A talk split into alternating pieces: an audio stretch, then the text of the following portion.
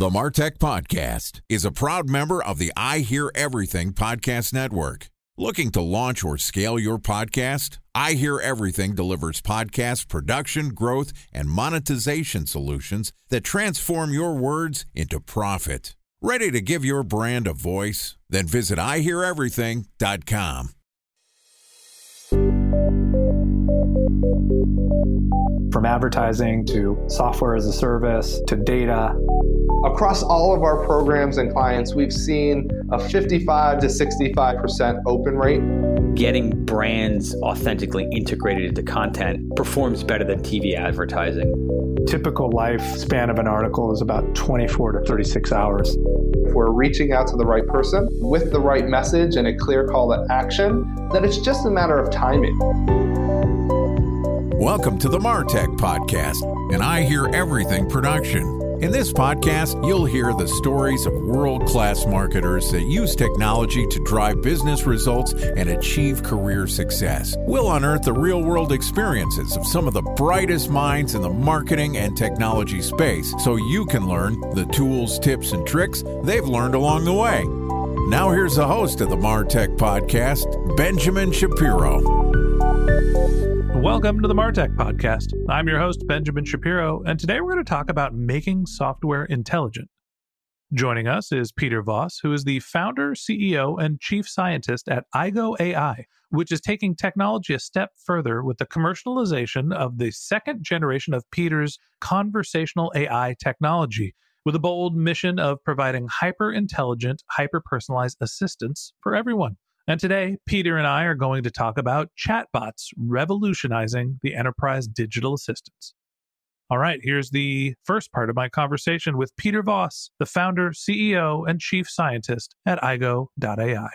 Peter, welcome to the Martech podcast. Thanks for having me.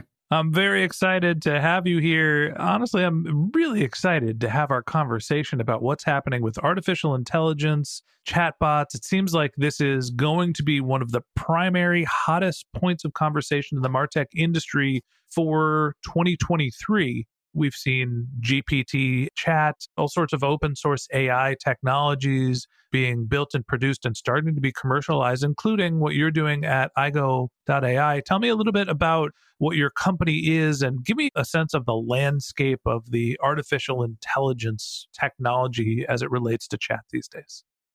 I think obviously a lot of excitement now, especially now that ChatGPT has been released, and it's quite a phenomenal product in the way it can just have ongoing conversation that seems really natural and has a lot of knowledge. But people also realize very quickly that this technology of big data, deep learning, massive language models just makes up stuff. So I think while on the one hand it's it's very impressive, one also needs to be aware of its limitations and that you cannot really rely on what it's telling you. And I think that's sort of something one has to really separate out what you want to use conversational AI for so, if it's a critical enterprise application where you need to be sure that the system actually conforms to your legal and marketing requirements and so on, this technology is really not adequate. You need something more robust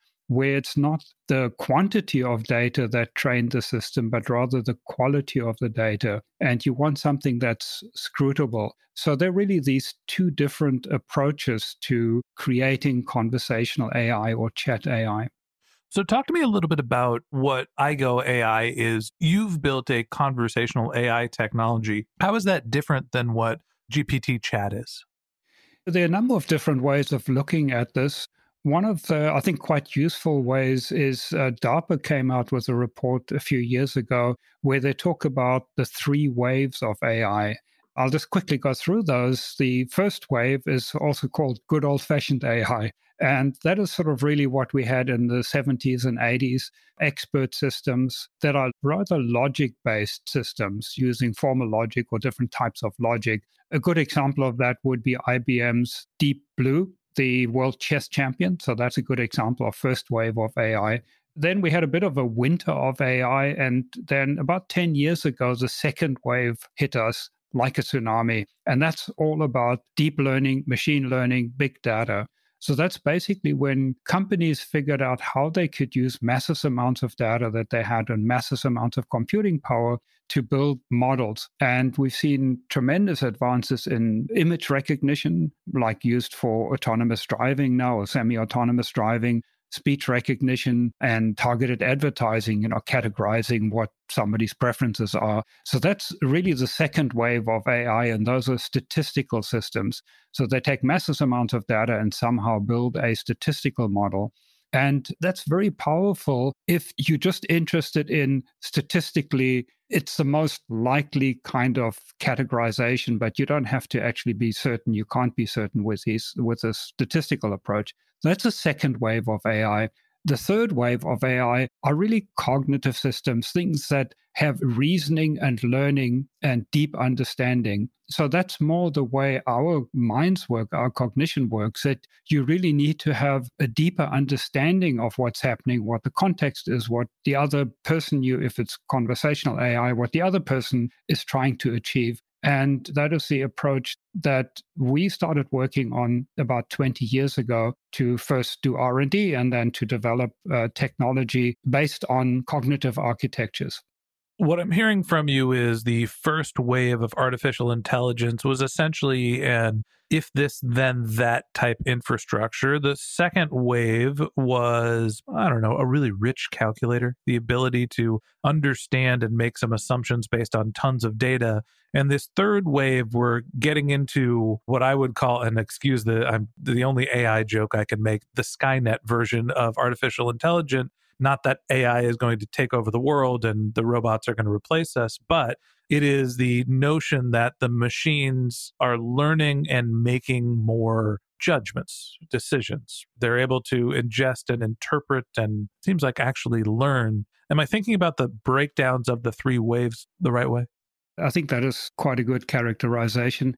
And the starting point is what does intelligence entail? What does intelligence require? And some of the things that you expect in an intelligent being is to deeply understand you, to be able to remember what you said five minutes ago, or two days ago, or two years ago, and to be able to reason about things. You know, if you had a personal assistant that you hired and they didn't remember what you said three minutes ago or three hours ago, they wouldn't last very long. So it's really that approach where the focus is on an accurate representation and understanding and reasoning. So, talk to me about some of the applications of artificial intelligence now that essentially machines can learn and reason. How is that being put into enterprise? Is it replacing digital assistants? Talk to me about some of the use cases practically in business. Well, conversational AI is such a key area, of course. Now, applications like Siri and Alexa are not really conversational in sort of in a meaningful way they tend to be more one shot type applications where you say something, you know, play Misty for me or tell me the weather or whatever. It's just really one utterance, and it then has a categorizer where it says, okay, if you say blah, blah, blah weather, you probably want to know the weather report. And if you say, I hate Uber, don't ever give me Uber again, it'll probably trigger the Uber app because latched onto the word Uber and it'll ask you, where do you want to go? How many people are going and do you want Uber X? So these are the kind of one shot applications that you have in Siri and Alexa call and response, basically. Yeah, exact stimulus response. Mm-hmm. And they basically use second wave technology to categorize what the utterance is, what your intent is, and then use first wave technology, which is basically a flowchart, as you said, the if then statement. Is basically if the person gives you an address to go to on Uber, then you need to ask, well, how many people are going, and so on. So that is sort of the conventional technology that has been around for some time now and is pretty good at recognizing in, intents, but there's really not a conversation going on. Now, if we flip over to customer service, and the easiest way to think about that is call center, contact center. You call into a contact center and you need some kind of help. And that usually entails an ongoing conversation where the agent needs to really understand why you're calling, what the situation is, what you've tried before, and so on, and then guide you through a resolution and hopefully in some efficient way. Now, that entails really an ongoing conversation, a deeper understanding of the context, even a theory of mind. What does the person you're talking to, what does the customer already know? What are they expecting? And so on. And for that, you really need what we call an artificial brain to be able to manage that kind of conversation. That's what our focus is on is to have very competent and effective conversations to help customers. A special thanks to our presenting sponsor, Mutinex. Ready to take your team from I think to I know? Then join brands like Samsung, ING, and Asahi who make better marketing decisions with Mutinex. Mutinex Growth OS, the marketing mix modeling platform that makes measuring ROI fast, easy, and cost effective. Request a demo at mutinex.co. That's M U T I N E X.co. Time for a one minute break to hear from our presenting sponsor, Mutinex. In 1919, John Wanamaker said, Half the money I spend on advertising is wasted. I just don't know which half. Well, the advertising landscape has changed since then, and instead of reaching your audience on two channels, you're probably reaching them on 20. Turns out John didn't know how easy he had it. But that doesn't mean that you should give up on striving towards marketing effectiveness. No matter how complex your marketing strategy is, Mutinex Growth OS is the market mix modeling platform that measures the impact of marketing on your bottom line. Mutinex's market mix modeling platform calibrates your insights against the latest market conditions so you can make media and marketing investment decisions confidently and quickly. Ready to take your team from I think to I know? Then join brands like Samsung, ING, and Asahi who make better marketing decisions with Mutinex. Mutinex Growth OS. Your best decision starts here. To learn more about Mutinex, go to mutinex.co that's M U T I N E X dot co. Okay, here's the rest of today's interview.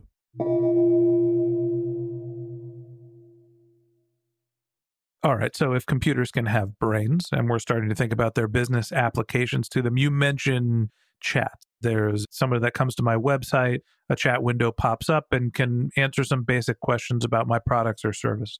I run a podcast. We've got a sponsorship program. I'd love for people to be able to have a conversation with Ben.ai and to have me not to answer their sponsorship questions. How easy is it to train an algorithm to be able to respond to customers? You know, what are the applications of not only chat, maybe call centers, some sort of a digital assistant? Is it applicable, usable? Is this something that's in market now, or we're talking five, ten years from now? Yes, it's not just text chat. It, of course, can be a voice interface as well. Really, the common denominator is having an ongoing conversation to address some need that the customer has. Now, how easy it is to train the system to be able to handle it really depends on how much knowledge is required. With our approach, it's not the quantity of training data, but rather the quality of training data. So, one way to look at it on, on how difficult it is to train the system is to say if you took somebody off the street with average intelligence who didn't know anything about your business and didn't know anything about business, how long would it take you? What would be involved in teaching them everything they need to know to be able to answer questions, to have a conversation and resolve that? That's kind of a way of looking at it. So, if it's a very broad range of knowledge and topics that might be covered, then that can involve quite a bit of effort. But if it's fairly narrow within a domain, for example, technical support for modems or something like that, you could teach the system what it needs to know relatively easily, or banking. One of our big customers is 1 800 Flowers, and we give a hyper personalized concierge type service to customers where the system remembers who you bought presents for, gifts for. 1 800 Flowers is actually a group of companies, including Harry and David and Popcorn Factory and so on. So it's a gifting company. They do the chocolate covered strawberries too, right? They do indeed, yes. Yeah. If you buy those for somebody for their birthday, then Aigo can remember that and possibly remind you or help you find some related product for the next occasion. So it's not boiling the ocean when you're giving that kind of service. You need to know about the products, you need to know about the business rules and different types of occasions that you have. But it doesn't need to know about the weather, about sports, about music, about all sorts of other things that if you were just having a casual chatbot that you might expect the system to know about. Talk to me about the training medium. And by that, I mean, if I wanted to teach somebody about the Martech podcast, I hear everything sponsorship business because I want them to interact with my leads and sell our sponsorship program. I have to sit down with them or have a Zoom call. Maybe I'm exchanging emails back and forth and giving them the information. When I am training a digital assistant, an AI driven piece of technology, I'm not sitting in a room and just talking to them. Do you forward emails? Do you scan an inbox? What's the actual way that you get the information to the algorithm? So we're not quite at a stage yet where you can just talk to Aigo to teach it everything that it needs to know to do the job. So we have what we call AI psychologists who are basically trained linguists and cognitive psychologists. And they basically go through and understand from you what your business objectives are, what the terminology is that's unique to your application, what business rules apply, and so on. And typically, is a kind of training material that you might have if you had somebody in the call center that needs to start providing the service. So, we need to build ontologies, which are basically the terms that are unique to your business to add to the ontology that's already in Aigo's brain. So, that's kind of the process that we go to. Typically, it also involves hooking up to some APIs, to some databases, so that you can get up to the minute information and also update the database with whatever you've gathered during the conversation. So there's basically API integration, ontology development, capturing the business rules that are involved, and then the kind of conversation that you typically want to have with your customer. How much do you find customers are aware that they are not talking or interacting with a person? Is it something that's clear when they go to 800 Flowers, for example, that it's a bot that they're communicating with as opposed to an actual live heart beating human? It's an interesting question. We often have customers ask us to set up the bot in a way that it sounds as human as possible and that people can't tell the difference. Now, I'm personally, from a practical and from a philosophical point of view, opposed to that approach. I believe you should always be upfront that it's a bot, that it's an artificial being. A, for just to be upfront and be honest about that. But also, people will behave differently. They're not going to start talking about the weather or about the new pet that they just got. So it makes for a more honest and efficient conversation, really, to be upfront that it's an intelligent chatbot. Talk to me a little bit about cost. You mentioned large companies. 800 Flowers is a giant conglomerate, a wonderful gift giving company. They're also huge, lots of money, and can afford deep AI integrations. Is this technology accessible down market? What does it cost? What goes into actually training and implementing a digital bot program? At the moment, the tools that we have to teach the system and to develop are still being improved. So the cost of implementation keeps going down as time goes on. Just as a rough guideline, the system doesn't cost anything, it saves you money. That's the starting point. That's a great answer. But tell me what it costs. it costs you minus 80% of your current cost, basically. But the implementations can be anywhere from 20,000 to half a million, if I have to give a range to implement it. Typically, we find that right now, with the development of the technology and the tools that we have and the sort of libraries we have, any call center of, say, 50 people or more could definitely have a spectacular ROI if you have like three people in an office taking phone calls, answering it, we probably couldn't make the numbers work. Mm-hmm. So, what I'm hearing is it's tens to hundreds of thousands of dollars, primarily focused at replacing the call center expenses. And once you get to a critical mass, double digit call center representatives, then it might make sense to start thinking about replacing some of the personal headcount with this chatbot type technology. Correct. But every month, every year, we reduce the cost of implementation as the core brain that we start with has more and more capabilities, and the tools that we have to implement are becoming more powerful. So We do expect over time to be able to offer this to medium sized and even one man show companies. So in the coming years, we'll definitely be able to make that happen. It is a brand new world out there. And for those listening who have large call centers, using artificial intelligence to lower your cost might actually be more efficient and provide a better experience. But for us one man shows, I don't think I'm going to be having a Ben bot anytime soon. And that wraps up this episode of the Martech podcast. Thanks for listening to my conversation with Peter Voss, the founder, CEO, and chief scientist at Aigo AI. Join us again tomorrow when Peter and I continue our conversation talking about hyper personalization in customer service. If you can't wait until our next episode and you'd like to learn more about Peter, you can find a link to his LinkedIn profile in our show notes. You can contact him on Twitter, where his handle is Peter E. Voss. That's P E T E R E V O S S. Or you can visit his company's website, which is aigo.ai, A I G O.ai. Just one more link in our show notes I'd like to tell you about. If you didn't have a chance to take notes while you were listening to this podcast, head over to martechpod.com where we have summaries of all of our episodes and contact information for our guests. You can also subscribe to our weekly newsletter and you can even send us your topic suggestions or your marketing questions, which we'll answer live on our show.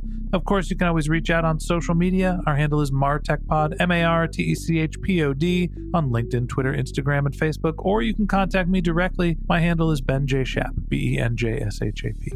And if you haven't subscribed yet and you want a daily stream of marketing and technology knowledge in your podcast feed, we're going to publish an episode every day this year. So hit the subscribe button in your podcast app and we'll be back in your feed tomorrow morning. All right, that's it for today. But until next time, my advice is to just focus on keeping your customers happy.